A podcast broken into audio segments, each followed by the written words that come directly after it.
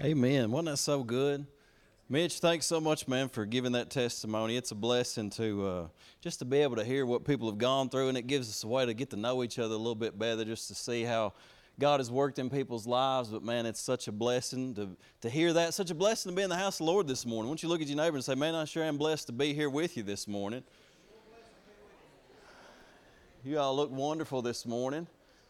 We've headed on into 2023. You know, we had a we had a wonderful prayer meeting on Wednesday, and um, a lot of people uh, shared, you know, what God was speaking to their hearts on Wednesday. And we actually, at the end of that service, we actually had six people that responded and said, This is the first time I've made this decision, but I want to follow Jesus in a Wednesday night prayer meeting. So, so God, God is at work, and you want to you want to continue to be in prayer for what God is doing in, in, in our midst and in this hour. God wants to reach so many people with His love, with His goodness, and bring them out of situations just like Mitch was in. So, we're in um, a sermon series called Consecrate. And I'm going to be in Second Chronicles, uh, starting in verse 16. I just want to read one verse. And it's funny because I, I, I, you know, sort of developed this sermon over the week. And last night I, th- I thought, man, I'm going to be reading so much scripture today. And I went to bed and I had this dream that I was midway through my sermon and all y'all got up and walked out. So I think that wasn't the Lord, it was probably just my subconscious.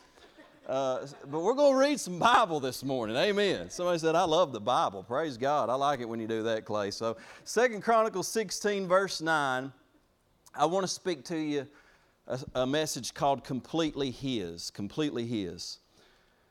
Second Chronicles 16, verse 9, it says, For the eyes of the Lord roam throughout the earth, so that he may strongly support those whose heart is completely his. Let me read that to you one more time. The eyes of the Lord roam throughout the earth so that he may strongly support those whose heart is completely his. You've acted foolishly in this. Indeed, from now on, you will have wars. Would you pray with me, please? Father, we just thank you, God. And we acknowledge your word this morning, just as it says it, God, that your eyes are literally, roaming throughout the earth, looking for someone whose heart is completely yours, God, so that you can show your strength and power on their behalf. And so this morning, Lord, you know every heart.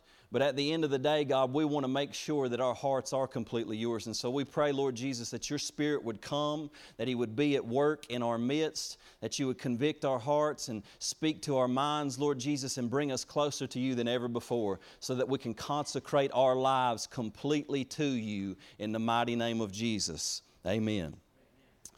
So, you know, at the beginning of the year, one of the reasons that we, we've, we've called this consecrate is because at the beginning of the year, no matter what we've done in the past year, no matter what we've been through, it's always good to have a little bit of a reset, isn't it? It's, it's good to take an evaluation of your life, see some of the highs, some of the lows, some of the habits you were able to keep, maybe some of the ones that you weren't, and say, you know what, I need, I need to get some things back in order in my life, and I need to put some things in order. And you know, in this year 2023, anything could happen. Yeah, if y'all remember last few years, like you go into a year thinking something might happen, and then you ha- you have no idea what's going to take place this year. Would you all agree with that? Like we have no idea what could break out this year.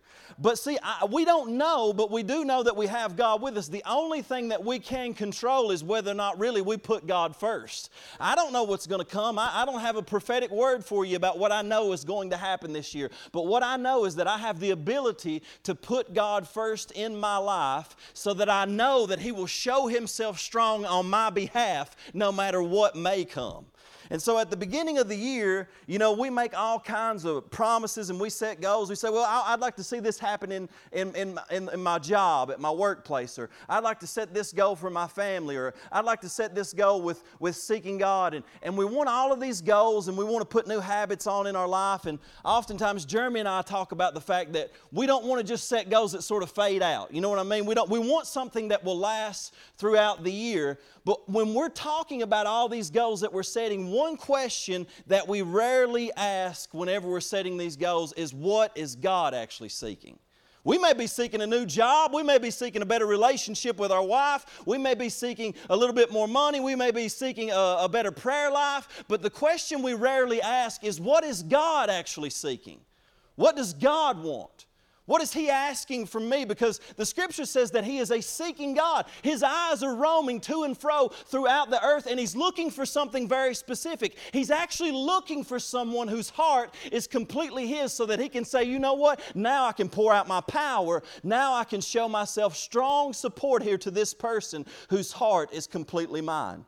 Now, in Second Chronicles, there's a story here, and it's honestly kind of a tragic story. It's about a guy named King Asa, and I want to unfold this story to you about King Asa, about literally a man who started a wholehearted life of devotion to God, but he slipped. And what you see in this story is the power of both wholehearted devo- devotion to God, but also the tragedy of what happens whenever we become half hearted whenever we let some things slip and our hearts are no longer fully God's anymore. And if you if you read this story, it's very interesting. You you guys may not like this. I'm a bit of a Bible geek, but the Bible does something and, and it puts a pattern to this story. And the Bible does this very often. It's called a chiasm. And what it means is it, it it's a literary device to show you a pattern where you can remember the story, but you can see how the direction is going. And so what you see is in the beginning of King Asa's reign, when he comes on, like he inherits the kingdom from Solomon, from from Rehoboam, from his dad Abijah, and every one of them dudes messed it up pretty bad. Compromise and sin had entered in, spread throughout the land. They're worshiping idols. There's all kinds of compromise. They're, they're playing with God, and nothing's going on. But when he comes in, see, he seeks God and he finds prosperity. He wins a great victory because he trusts in God. He gets the word of God from a prophet and he's obedient, and it led, leads to this wholehearted covenant to God. But then notice on the back half of his life, and this is what gets a little bit spooky, is the same way that he started moving toward God in a covenant, at the end of his life is the same pattern you find him moving back away from God outside of that covenant. And see, this is a warning to us. The Bible says, Paul says in 1 Corinthians 10 that you can go to the Old Testament. He said, These things are written for our admonition, upon whom the ends of the world have come. He says, You're sitting here at the end of the age. And he says, If you go back to the Old Testament, you read this, and he says, They're written for your admonition. If you pay attention, you can get a warning, you can get a direction from this that, that's happening because then, just the same way that he rose in power with God, he then made a covenant with man, he rejected the word of God, and finally he died because he refused to seek God in the end. So let's, let, us let us sort of unpack this a little bit because I want to start by just saying what does it look like to be wholehearted? What does it look like to have wholehearted devotion to God? And number one, it begins with repentance and reformation. A lot like Mitch's testimony this morning repentance and reformation. In 2 Chronicles 14, verse 2, it begins, it says this. Asa did what was good and right in the eyes of the Lord his God, for he removed the altars of the foreign gods and the high places. He broke down the sacred pillars, cut down the wooden images. He commanded Judah to seek the Lord God of their fathers and to observe the law and the commandment. Now, when we talk about idols, here's the thing ain't none of y'all got Asherah poles in your home, I hope to God. You know what I'm saying? Like, I bet y'all ain't got Asherah poles. You probably ain't got a little Buddha statue in your house. If you do, you need to get that thing out of there. But the truth of the matter is, we don't necessarily have the same idols they used to have, but it don't mean that we don't still have the same idols. Just like in Mitchell's testimony, many of our idols can become money, they can become things, it can become alcohol, it can become our addictions, it can become our home, it can become our children. There can be all kinds of idols in our life that we end up putting before God, and when He comes into power, He begins to break down those false idols and altars, and He cuts down those images, and He commanded Judah to seek the Lord God of their fathers and to observe the law and the commandment. He also removed the high places and the incense altars from all the cities of Judah, and the kingdom was quiet under Him. He built fortified cities in Judah, for the land had rest, and he had no war in those years because the Lord had given him rest. And so, see, he inherited a kingdom where there was spiritual compromise. Solomon had turned against God, Abijah and Rehoboam, the kings before him, had turned against God. And what you saw was idols entering into this place. They, they go back in time. Actually, I, I was reading in a commentary where they said that they actually found some artifacts of people who were worshiping in Israel Israel during that time. They had artifacts where they would have like an Asherah pole, and it would say how Yahweh used Asherah to bring about this or that. See, they begin to mix their worship. Can I tell you that a lot of us, we live a life of mixed worship? We give part of our devotion to Jesus, but we give part of our devotion in our life to something else, and we allow compromise to creep into our lives. Well, when He comes on the scene, He says, God, I want to demonstrate to you that I'm not going to be like my fathers. I'm going to live in wholehearted devotion to you. And the first thing that I'm going after is the altars and the compromise that is, that is coming in. And can I tell you this? When the Spirit of God is in you, He will not give you or He will not give you peace or rest when you're tolerating sin. When the Spirit of God is in you, He will not give you peace and He will not give you rest when you're tolerating sin. Many of us, we tolerate sin. We wonder why our life is so miserable. We wonder why we're struggling so badly. And it's because somewhere along the lines of our life, we've allowed some tolerance of sin to creep in, some little compromises here and there to creep into our lives. I remember when I first became a Christian, man, it was really disorienting because when I first became a Christian, I didn't see any of my addictions or sinful behaviors or dysfunction as being a problematic thing. You ever lived like that, anybody? Like I just didn't notice it. I didn't notice that my addictions and my drug use and my alcohol use and my cussing and my foul language and my hatred and my anger and my bitterness and my jealousy and all of these things in my heart were a big issue. It's just how I lived. It's how I live. But when the Holy Spirit came into my life, He would not give me rest and He started putting fingers on things. Like I would justify some of my addictions, He started putting fingers on my alcohol addiction. He started putting fingers on the pot that I was smoking somebody. He started putting fingers on the pornography that I was looking at. And He said, Clay, if you're going to follow me, I'm not going to give you rest on this thing. I'm not going to give you peace on this issue. I'm calling you to a place of repentance because I don't want somebody saying they're serving me with a divided heart. I don't want somebody calling themselves a Christian being up under the label of Jesus Christ with a divided heart. And he began to call me to repentance. Was it easy? Absolutely not. One of the hardest things I've been through in my life. But I started to give these things and I would wrestle and fluctuate. I finally got to a place where the Holy Spirit did a work in my life and He started to set me free from those things. But do you know the Holy Spirit went even deeper? Like He put some pressure on some things in my life. We're talking about consecration, right? I remember I used to, I, back in those days, we listened to CDs. I know some of you guys, uh, teenagers, you don't even know what that is. we used to listen to CDs. Son, I had I was a Led Zeppelin man. Anybody in here know what I'm talking about this morning? Praise the Lord. And I, I still like Led Zeppelin. That's probably like the greatest music that you could listen to is just for music's sake. But in that time, the Lord was doing something on my life, son. Like I threw away DVDs. I threw away box sets of Led Zeppelin stuff. You know what I'm saying? I threw away T-shirts. I was getting radical. Somebody amen me this morning, just one time. Just say like, I feel that, Clay. I'm okay. I'm not, now, now, I will say over the years, probably I've chilled out a little bit, but at that point in my life, I needed a clean break. I needed a clean break. I'm not saying that every now and then I won't throw a little Led Zeppelin on and, you know, get the lead out. I ain't saying that. That ain't what I'm saying. What I'm saying is that at that point in my life, I needed a clean break. I needed a fresh start. I needed it to be Jesus only. You know what I'm saying? And so he even let me let me tell y'all, some of you gamers, you're gonna hate this. I had an Xbox son, you know what I did with that thing? I picked it up, boom, dumpster. Didn't even sell it. I was like David Wilkerson. I said, We don't sell idols, praise God. Amen. Good preaching this morning. See, because when, when, when, when God is coming after your heart, he don't, he don't play around. He wants all of it. He wants all of it. And sometimes God will ask you to do things and put certain convictions on your heart that He may not put on somebody else's heart. Now, I ain't gonna come in here and tell you to throw away your Xbox, but if the Holy Spirit puts His finger on your Xbox, you better throw that thing away. I'm telling you, when compromise starts to creep into your life, it will rob you of some things. I remember him dealing with my addictions. I remember him dealing with my relationships. I had a girlfriend at the time. Lord said, Clay, you got to cut this thing off.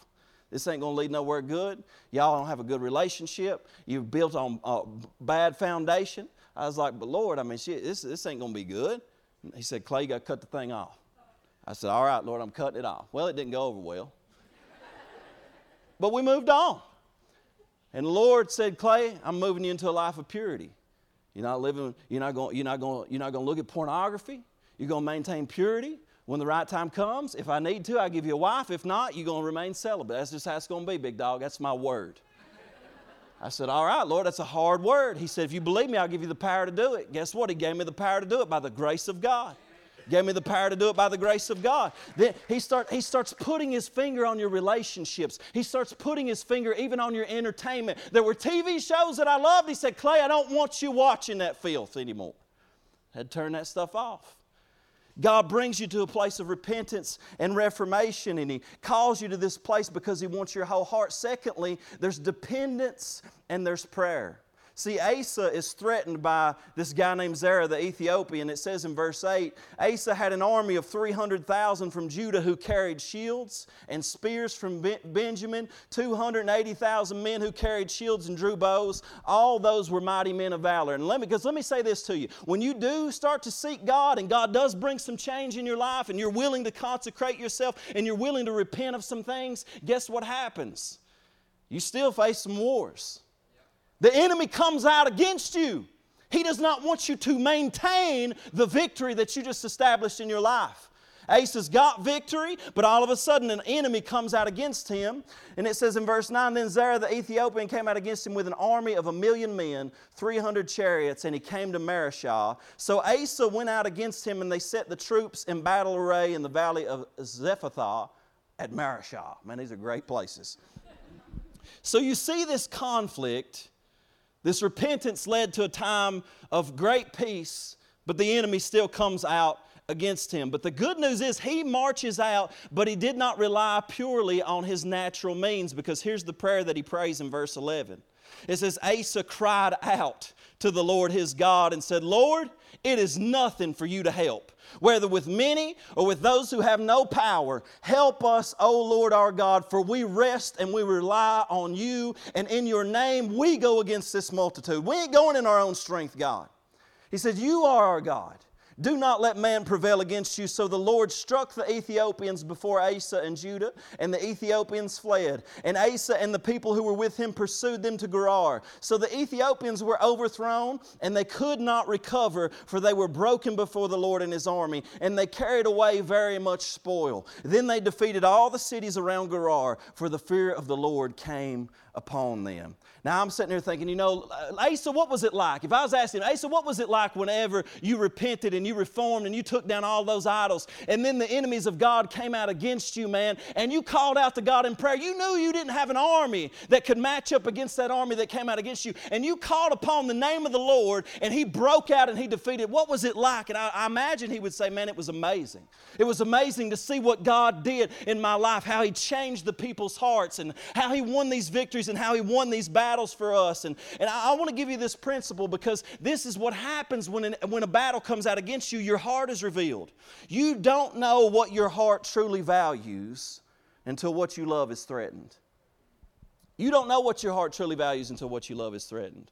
When your children are threatened, when your health is threatened, when these things are threatened, when your life is threatened, all of a sudden What's on the inside of you come to the surface. Whether or not you trust God, whether or not you rely on God, those things will come to the surface. Who you turn to, who you depend on, what you depend on will come to the surface. And I believe that we're in an hour where God is actually testing His church in this. Do we really need God or do we not need God? Like, can we have church and call ourselves Christian people and have good programs and have good church services and have good music and preach good sermons and say, but God, we really don't need you. We got, we, we got this. I think a lot of the churches in America are at the point where they think they can build and grow a church whether or not God shows up or not. And can I tell you that churches are full every single week whether God's there or not? Because entertainment can draw people in. Coffee and good music can draw people in. But can I tell you that none of those things matter if we are not dependent on God and say, God, we can't take another step without you. Unless you show up and unless you move in the house, we got nothing. My good sermons, I've told God, I've told God, I said, God, I don't want to preach a sermon unless you show up. My good sermons and all my good points and all my smart thoughts aren't worth a dime if your spirit doesn't come up and speak to people's hearts. They're not worth anything. All the good singers we have, not worth a dime if the power of God doesn't come into people's hearts. It means nothing. It means nothing. And so there's this dependence, this desperation. Can I tell you that desperation is a part of consecration? When you move to a place where you say, God, I'm desperate for you. If I don't have you, I've got nothing. I've got nothing, Lord. There's no way I'm going to face these battles. There's no way. And I think, here's what I think. Here's what I've experienced in my own life. Sometimes God will draw His presence from you in order to bless you. That sounds counterintuitive, doesn't it? But sometimes God will, will it's almost like I feel His presence come off of me. And I'm like, Lord, what, what, what's going on here? Where are you at? Have I sinned against you? But what I find is that God is seeking for something, and He's seeking for someone who will seek after Him. That's what He wants. So He'll withdraw His presence from me every now and then. Why? Because He wants to draw me in deeper. He says, Clay, you're getting a little self reliant. You're getting to a place where you're not praying. You're getting to a place where you think this church is going to run without me, without you calling upon my name, without you needing me desperately. You think you can get up and run this thing, Clay? You need me more than you think you need me. And the greatest thing that I can do in your life is withdraw my presence when you stop seeking my face. I can sit and bless you all day, but if you are not seeking my face, you will enter into a place of brokenness. that's going to hurt you. Attacks, failures, and challenges. I'm going to tell you this. Some of you all, you say, Well, I just get attacked, I get attacked, I get attacked. You need to start looking at your t- attacks as a blessing from God because it may be the only thing in your life that's keeping you close to Him. He knows that if you were just blessed and everything was going well, you wouldn't seek Him for a minute. You'd lay down and take your ease and say, Praise God, I am blessed. Let's Netflix binge and go on. You know what I'm saying? Like, who needs to pray? We got it made. And that's the tendency of our human hearts. The third thing that happens when we are wholehearted is that we have a response to the prophetic. We, de- we depend on Him in prayer, we repent, we enter into a time of reformation, but then when we respond to the Word of God. He's got an incredible victory. God has won this battle against this enemy that's come out on him. And the very next scene, you see a prophet come into him. Verse 1 of chapter 15, it says, The Spirit of God came upon Azariah, the son of Oded. And he went out to meet Asa, and he said to him, Hear me, Asa, and all Judah and Benjamin. The Lord is with you while you are with him. If you seek him, he will be found by you. But if you forsake him, he will forsake you. For a long time, Israel has been without the true God. They've been without a teaching priest. They've been without the law. But when in their trouble they turned to the Lord God of Israel and sought him, he was found by them. What a promise. And in those times, there was no peace to the one who went out, nor to the one that came in, but great turmoil was on all the inhabitants of the lands. So nation was destroyed by nation and city by city, for God troubled them with every adversity. But you, be strong and do not let your hands be weak, for your work shall be rewarded. See, in this moment, the prophet comes to speak to him. Why? Because he's won a great victory, but here's the potential that we have is that when we win great victories and we start to experience peace and rest, our tendency tendency is to then begin to take our ease. It's sometimes after your greatest spiritual victories that you need to press into God the deepest because that's when the enemy is going to come to try to take away that which you have won. And the prophet comes to say, I know you won a great victory. I know y'all are seeking the Lord. I know you put away your compromise. But let me tell you something. You're just scratching the surface of what God wants to do in your life. This is just the beginning. And he says, verse 8, when Asa heard these words, and the prophecy of Oded the prophet, he took courage and removed the abominable idols from all the land of Judah and Benjamin and from the cities which he had taken in the mountains of Ephraim. And he restored the altar of the Lord that was before the vestibule of the Lord. God had blessed him with more territory. And the prophet comes in and says, Man, don't ease up. Press harder, press deeper, go further. And he goes in and he brings revival and reformation to the new territories and the prophetic actually stirs him up to respond. Verse 9 it says, Then he gathered all Judah and Benjamin, and those who dwelt with them from Ephraim, Manasseh, and Simeon, for they came over to him in great numbers from Israel when they saw that the Lord his God was with him. When you're wholehearted, the prophetic gives you courage and confidence. And can I tell you this? Sometimes when you're wholehearted, it actually aggravates people. You ever notice that?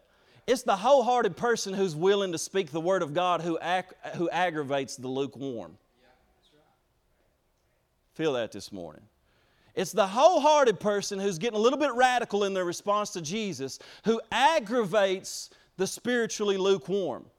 And this prophetic word comes, but rather than it aggravating Asa, he says, You know what? You're right. I need to turn it up even a little bit more. We need to go after some of the other things that could potentially be a compromise in the future. And he goes after it. And here's the thing God comes with a prophetic word to propel you forward, to say, I know you've grown in the Lord, but don't just feel good because now you're praying. Press a little bit further into God. There's more power, there is more anointing, there's more that God has for you in your life and in the upcoming year. He says, Don't just be comfortable with a little bit of prayer and a little bit of fasting, you've got more that you need to do for God. Amen. There's more available. And the prophetic comes in and cre- creeps in, and, and, God stirs us up. I remember uh, in 2020, y'all remember 2020? I don't know if you do. There was a few things that happened that year. A few things that happened back in 2020, and thank God for water. Uh, but back in 2020, you know, there's this, I don't know if you remember this or not, there's like this sickness that broke out in the land. And it happened in March. I was taken over as lead pastor of this church in, in April. And so we shut down. I officially became the lead pastor in the middle of a shutdown.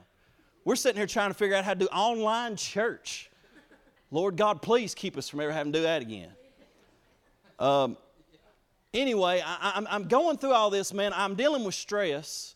I'm wondering if, if the, you know, I don't know. Internally, I'm, the, the enemy's telling me, man, this church ain't even going to make it.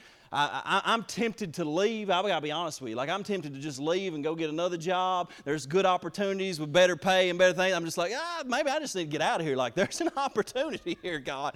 I mean, look at these open doors. And the Lord made it clear, no, those doors are shut to you, Clay. I've got something to you. I'm wrestling with it. I go that summer. I go that summer to a, a conference, a pastor's conference, and that pastor's conference. I'm sitting in there, and literally, I'm, I'm there's 100, 150 pastors. They've all got churches of about 10,000 people or something like that in these big cities. They got, we're sitting at round tables and they're talking about, yeah, right now we've got like 150 on staff. And I'm, I'm just like, dude, shut up. Ain't nobody wants to hear all that. You ain't encouraging nobody. Uh, our, our, current budget's like 12 million. I mean, you know, we're doing all right. Uh, I'm like, dude, our budget's 50 grand. I mean, like, what you want from, so I'm getting, I'm getting a little bit depressed, you know what I'm saying? Just sitting around here and I'm sitting there thinking, God, how, how are we going to be able to do anything in, in Manchester, honestly? How, how are we going to be able to, how am I going to be, how am I, I know the situation my current building, I walk into there and it's leaking every single day I walk in there. I know how much money we got in the bank, Lord. Like what, I know what, how are we going to do that. And I'm just sitting there honestly depressed at the pastor's conference. I'm like, I shouldn't have been here. And I'm sitting there worshiping, and a guy on stage, Larry Stockstill's his name, while I'm sitting there worshiping, he grabs the mic and I hear him say something along these lines. He said, Clay Bishop. I said, What?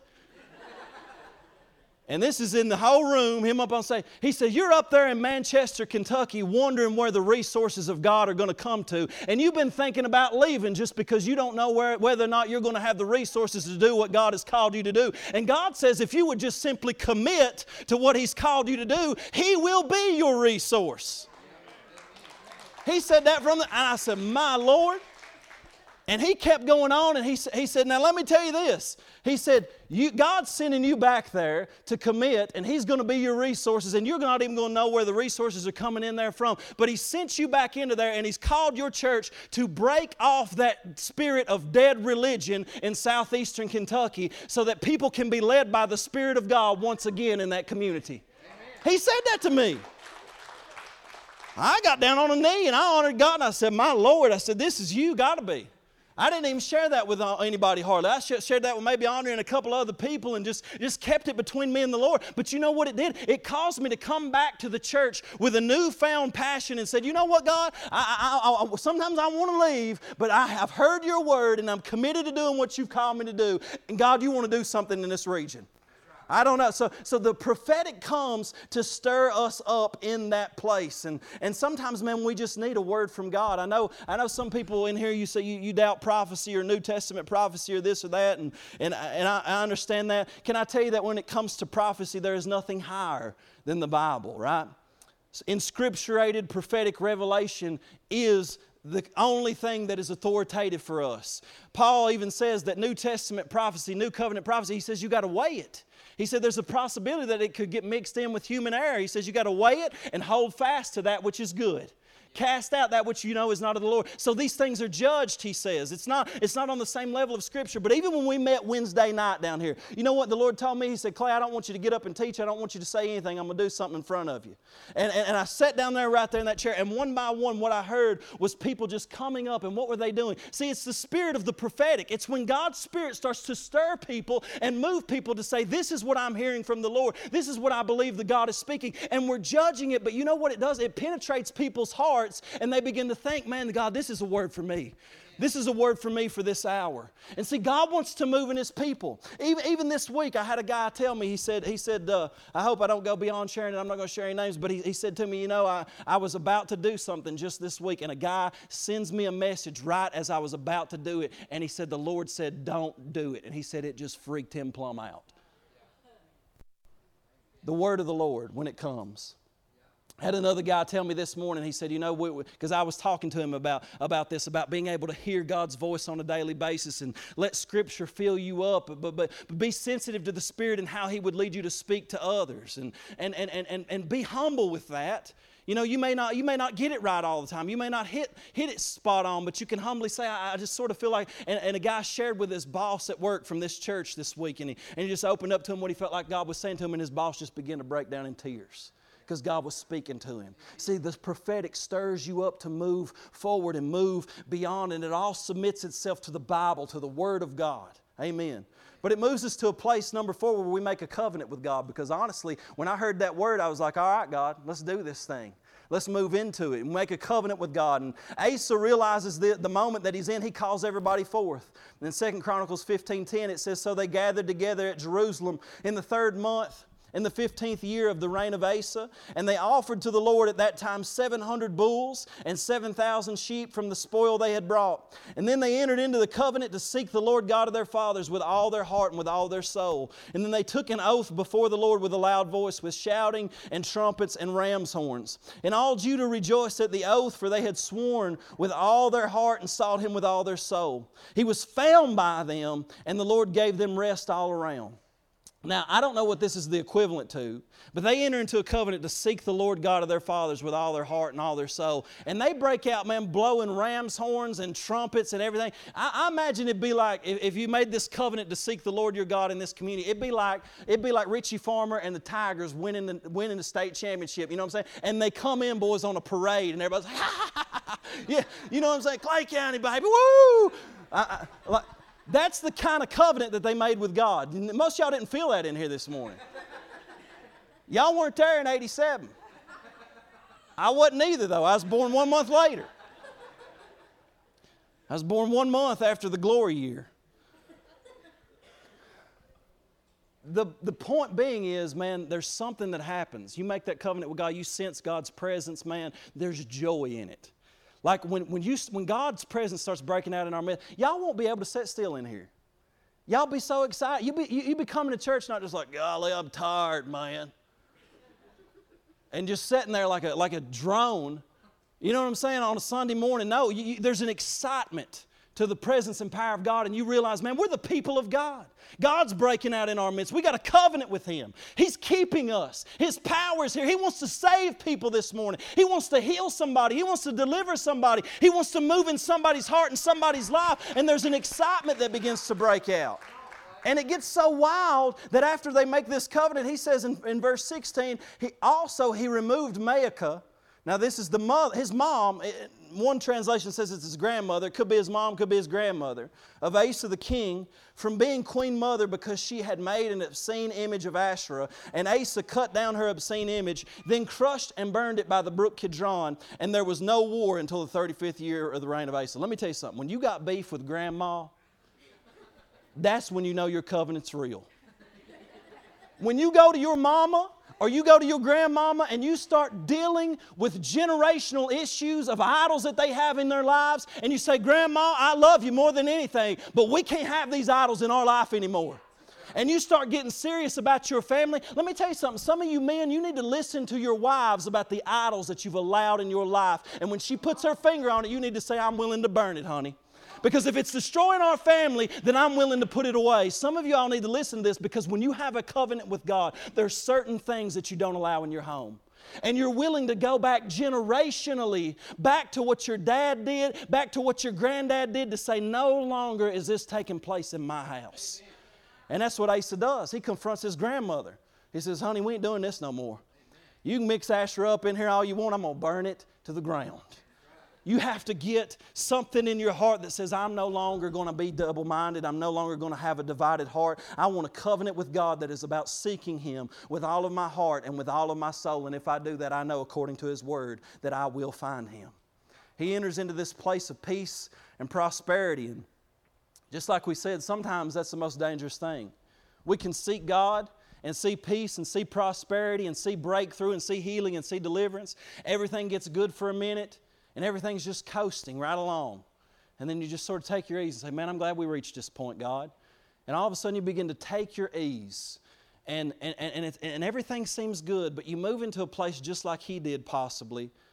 And that's what I want to talk to you the second half of his life is the tragedy of half heartedness. Because number one, he ends up making a covenant with man. It's been a long season of peace and prosperity, but once again, guess what? A military threat comes out against him. In 16.1, it says, In the 36th year of the reign of Asa, Baasha, the king of Israel, came up against Judah and built Ramah, that he might let none go out or, or come in. And so basically, this army of Israel, and at that time, Judah and Israel were two different nations. They had split down the middle because of kings worshiping idols and false gods, and it, it, God divided them. And so Israel comes in up against Judah and Asa, and when he comes in, he basically surrounds them so that nobody can go out, nobody can come in. And here's the thing last time this happened, Asa cried out to God, but this time he does something very different. And it says, Then Asa, verse 2, brought silver and gold from the treasuries of the house of the Lord and of the king's house, and sent to Ben Hadad, the king of Syria, who dwelt in Damascus, saying, Let there be a treaty between you and me and as there was between my father and your father, see, I've sent you silver and gold. Come, break your treaty with Baasha, king of Israel, so that he will withdraw from me. Now, during this season of his life, I don't know what happens with this man. It scares me to death when I read it. I had no idea what happens with this man, but all of a sudden, a man who is set on making a covenant with God and seeking God just all of a sudden turns his heart all of a sudden he's got no Godward orientation. And one of the reasons this scares me is because I know many ministers, I know several pastors who have started their life very strong, and on the back half of their life they fell off. And you can say what you want to about it from whatever theological perspective you've got. All I know is I've seen men of God who seem to be men of God, following God, doing God's will, and all of a sudden something happens. And they turn and they, they move away and they fall and that, that that does something into my heart because i would never want to be the one that says oh not me lord. No. No i got to call out to god and say god never let it be me. One of my greatest prayers is god don't let no matter what happens god do not allow me to slip away from you. I have tendencies just like every other man don't allow me to move away from you. Don't allow me to slip into this ease. Don't allow me to get to a place where I make a covenant with man and I lose my covenant with you. But see, covenants with man will always require you taking what belongs to God and giving it to mere human agents. He takes the gold from God's house in order to pay off the king of Syria to help him in this place. And I know everybody's got issues where maybe you need lawyers and maybe you need doctors and maybe you need a therapist and maybe you need all these things, right? I, I know people got issues where all these things happen, but let me tell you something. Do not give to the doctor, the pastor, the lawyer, the therapist what is God's. Don't do it. Because when you put your, I've seen too many people do it. And when they begin to put these, their trust I'm not saying that they can't be used by God.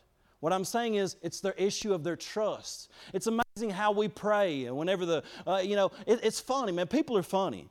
There, if there's a tax on our land, terrorist attacks, man, we will pray, we will pray, we will pray. As soon as the economy gets lined out, we're back to self reliance.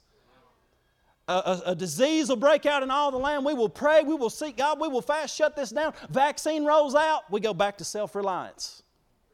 We put our trust in man.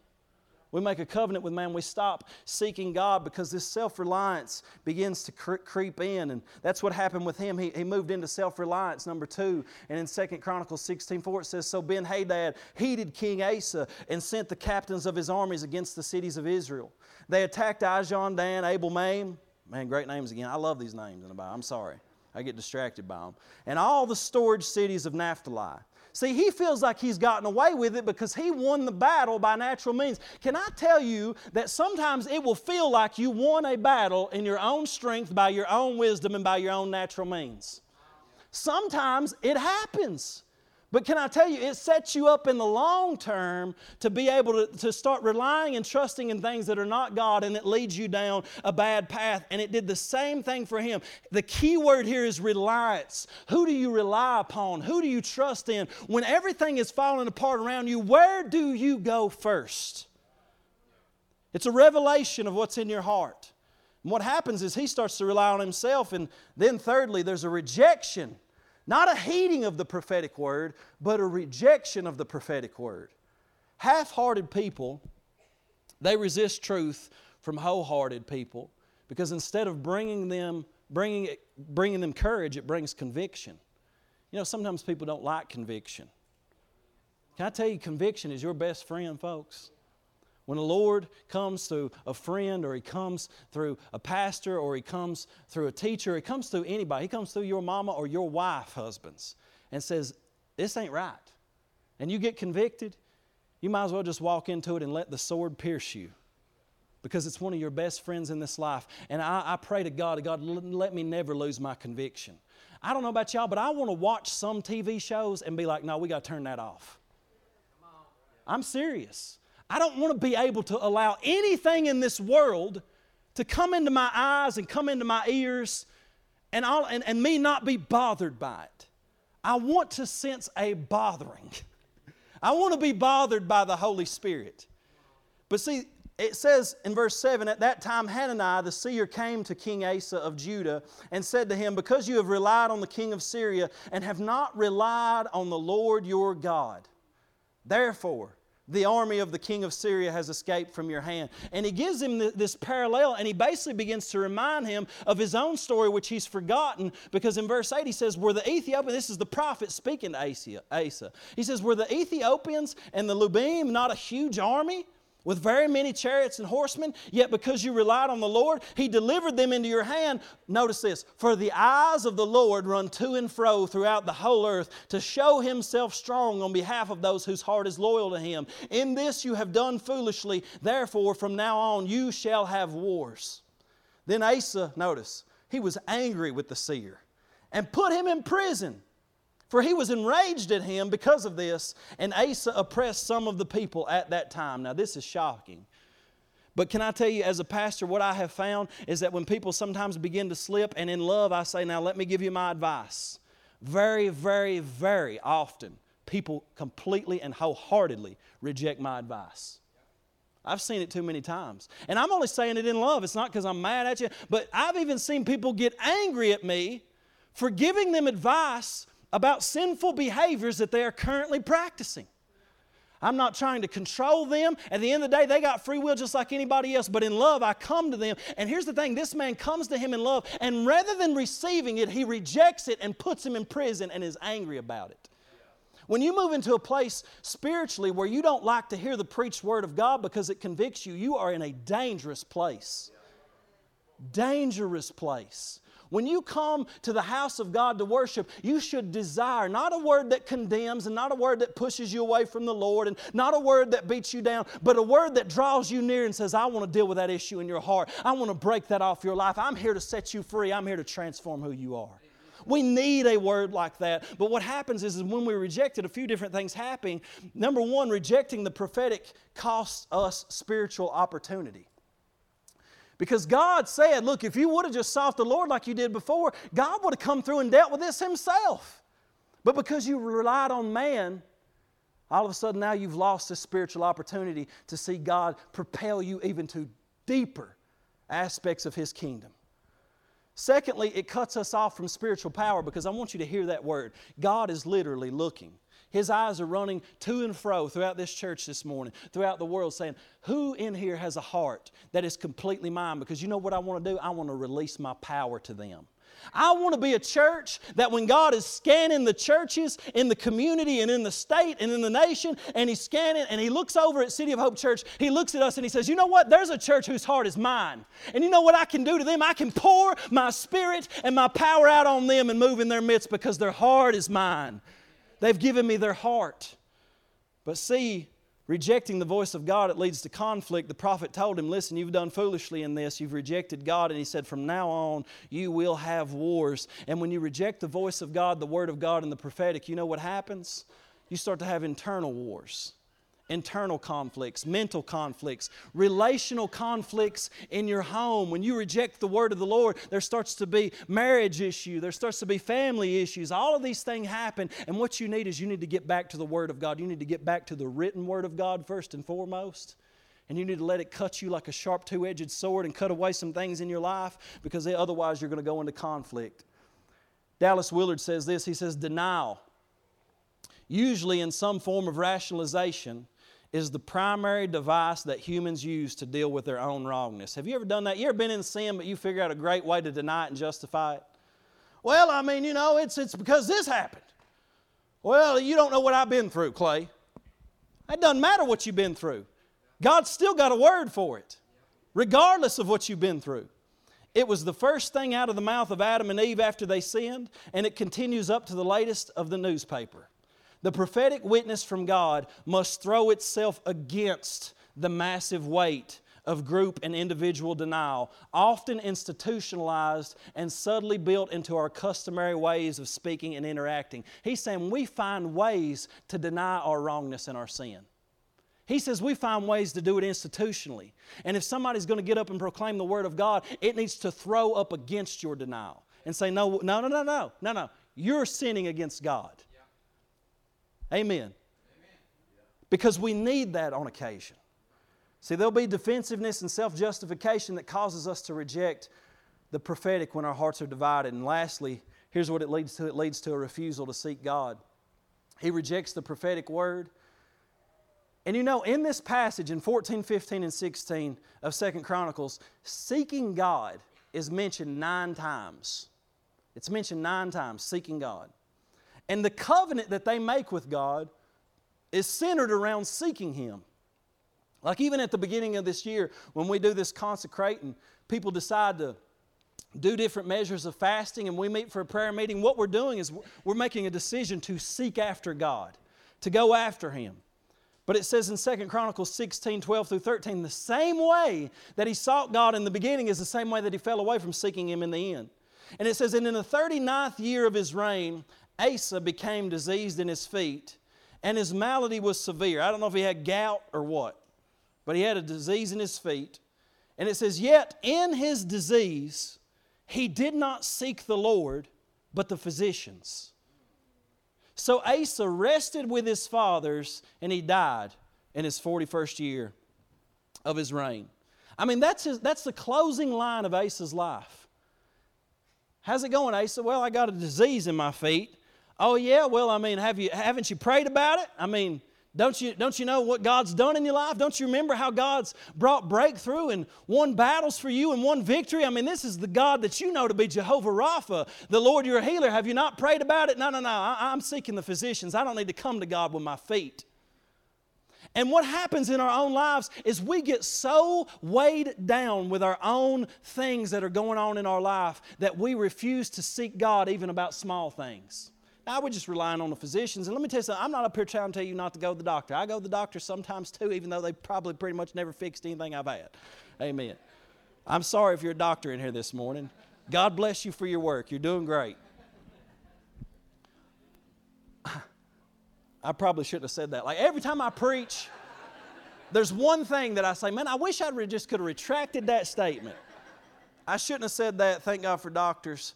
Thank God for people who are in that. But my point being is, it's easy in any area of our life to seek something else than to come to God and say, God, I need your help on this.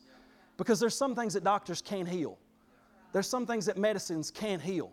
As good as they are, thank you, Lord, that you have given us doctors and you have given us medicines. But there's some things, God, that we need to seek you on. Matter of fact, we need to seek you on everything. There's not one thing that should come across my life where I don't put you first. And as I'm going to the doctor, I'm not praying about my issue and saying, Lord, this is yours at the end of the day. Use this doctor. Use these people, use these medicines if you will, but if not, God, you move beyond their power and their ability because they will fall short. They're just men. And you might say, Man, why did you do it, Asa? Why'd you do it? Why'd you fall away? I can look at this, I can be judgmental. I can say, Asa, bro, why'd you do this? But you know what? Instead of saying, Why did you do this, Asa, what I look into my heart and saying, I could do this. I could do this. I don't know if you feel that way, but I read this story and I think to myself, I could do this. I've seen tendencies in my heart, as on fire from God as I've been, as many addictions as I've been set free from. I've seen tendencies in my heart to head toward lukewarmness and head toward a covenant with man and look for the programs of man on how to run a church and, and no longer call out to the living God and say, God, we need you in our midst. If I, if I get up and preach, God, I need you more than I've ever needed you. So, number one, we've got to search the state of our hearts. Tony Evans said, Past spiritual victory does not guarantee future spiritual success. I don't care if you got saved 10 years ago and had the greatest encounter with the Holy Spirit that you've ever had in your life, and and set free 10 years ago, and God used you to preach to the nations, and you saw thousands saved. That spiritual victory will not propel you into the next 10 years. He says, committing ourselves to God's agenda is a day to day experience. Luke 21 34, notice this word of exhortation from Jesus. He says, Take heed to yourselves, lest your hearts be weighed down with carousing, drunkenness, and the cares and anxieties and distractions of this life, and that day come upon you unexpectedly. He says, Your heart could get weighed down, and many of you come in here, your heart is so weighed down with the anxieties of this life, the distractions of this life, and the words of him carousing in drunkenness, being intoxicated by this world system, that this day could come upon you unaware. But secondly, we need to identify and renounce any division in our heart. See, the primary war in your life is the allegiance for your heart. What are you giving your heart to? What are you giving your heart to? God wants every bit of it. He wants wholeheartedness. In Psalm 86, verse 10, it says, For you are great and you do marvelous deeds. You alone are God. Teach me your way, Lord, that I may rely on your faithfulness. And notice what he prays Give me an undivided heart that I may fear your name. I will praise you, Lord my God, with all of my heart. I will glorify your name forever, for great is your love toward me. See, it doesn't say whip up an undivided heart. Nobody can just whip up an undivided heart. You come to, I come to God and I say, God, I don't have, I've got division in my heart. God, I need you to give me an undivided heart. I need help by the power of your Spirit and by the grace that only comes from your throne. Would you give me a heart that wants you and wants you alone? Don't let compromise creep into my heart, God. Do something in me that sets my face toward you always, and don't let anything pull me away or distract me. This is the prayer that you come to God with. This is what He's asking for. We renounce that which causes division. And here's the thing Asa smashed, he cut down, he removed the idols. I'm going to make a statement here. Because what we do often in churches and what we even do in counseling and in our conversations with people is rather than using strong language to get rid of idols, because we don't like to be confrontational, we soften our language. And we just say, oh man, everybody struggles. Oh man, everybody struggles. Can I tell you that? Everybody does struggle. Everybody does struggle. But what Satan comes is he brings a lie into that moment and he convinces you that that's just a struggle that you always are going to have to deal with and god's grace is sufficient. You're just always going to be in that bondage. And no god says no what you need to do is get serious and go to war and cut down that idol. Uproot it. I don't want it anymore in your life. Oh but that's just mean clay. What's a lot meaner is you allowing yourself to live in something that god died for you to be free from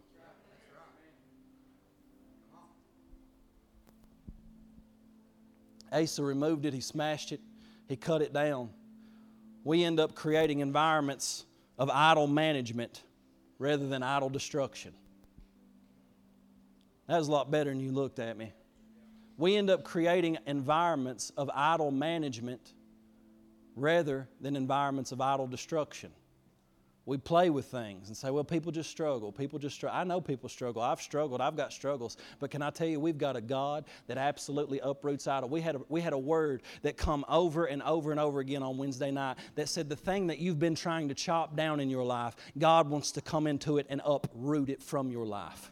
That was the word on Wednesday night. And he said, now it's time for you to let go of that thing what you've been trying to chop down and get rid of in your life, but you still want to hang on to it a little bit, God says, I want to come in there and I want to tear it up by its roots. I don't care if it's lust, addiction, I don't care if it's anger, you got fits of rage. I don't, I don't, whatever that thing is that you're holding on to and you don't want to let go of. God's saying, I want to come in there and tear up what you've only been trying to chop down. And lastly, when we hear this word, we want to come into the love of God for us. We want to come into the love of God. Because here's the thing what I'm saying, this is a word of love. I hope you hear it as that. Because Jesus, the reason He went to the cross was for you to not just be forgiven from sin, but to be set free from the powers of darkness and the sin that enslaves you. He who the Son sets free is free indeed. And Jesus gave everything. He gave His entire life because He loved you so much. And in response, He's simply saying, Look, I went to the cross so that I could die for you, and I gave my whole heart on that cross. And when they pierced my side, I bled out blood and water. My heart burst for you on that cross.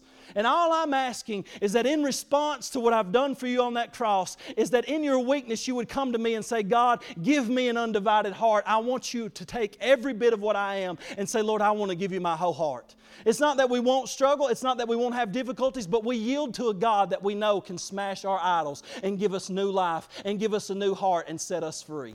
That's what Jesus has come to do here this morning. I want you to bow your heads this morning. And we just need a time of real response right here this morning. Whether you're at your seat or you end up wanting to come to this altar, I want a time of real response. I don't want people standing after this. I know everybody, this is like yawn time. I get that. I've preached for three hours, it feels like. I know. I'm glad that only a few of you got up and walked out. But in this moment, this is a holy moment right here. And this is a moment where if you sense the Spirit really speaking to those issues, because many of you, I, I just want to be honest with you here for a moment. Many of you, for years and years, you, you've went to church and you've always just held on to that thing and held on to that compromise. And you've just, you've just gotten to the point where it's just like, that's, that's just who I am. It's what I'm going to do. Some things I'm just not giving up. I'm just going to call myself a Christian, and I'm just not giving that to you, Lord. And the Lord is saying, No, now is the time. You consecrate that to me. I know it will not be easy, but if you'll give it to me, I will pluck it up by its roots and remove it from your life, and I will replace it with something so much greater. It's time to let go of that thing. So, Father, right now, in Jesus' name, I pray that by the power of your Holy Spirit, you would speak to each of us, God, because we do not want to be half hearted as we move into 2023. God, we want you to let your eyes roam to and fro throughout the earth, and we want your eyes to come over us, Lord, and you be able to say, These people's hearts are completely mine. They're loyal to me, and therefore I can release my power to them. I can show myself strongly on their behalf and support them and strengthen them because their hearts are mine. Lord, that's what we want to be. That's who we want to be. And so we give you our hearts this morning. Just tell Him, say, Lord, I give you my whole heart. Lord, would you give me an undivided heart. Will you ask Him that? Will you say, Lord, give me an undivided heart that I'm not distracted by other things and that I don't turn to other things? And if you're here this morning, just like on Wednesday night, if you're here this morning and you've not given your life to Jesus, you've not given your heart to Jesus, and this is the time that you sense the Holy Spirit leading you to do that as an act of faith between me and you and the Lord, would you raise your hand real high right now and say, That's me? I feel the Spirit of God calling me, and I want to give my life to Jesus in this moment. I want to follow Him. Would you raise your hand? Just let me and you and the Lord see, just as an act of faith. Anybody at all? Praise the Lord. Here's what we're going to do we're going to stand to our feet for a moment. I want us to take a real time of response to the Lord.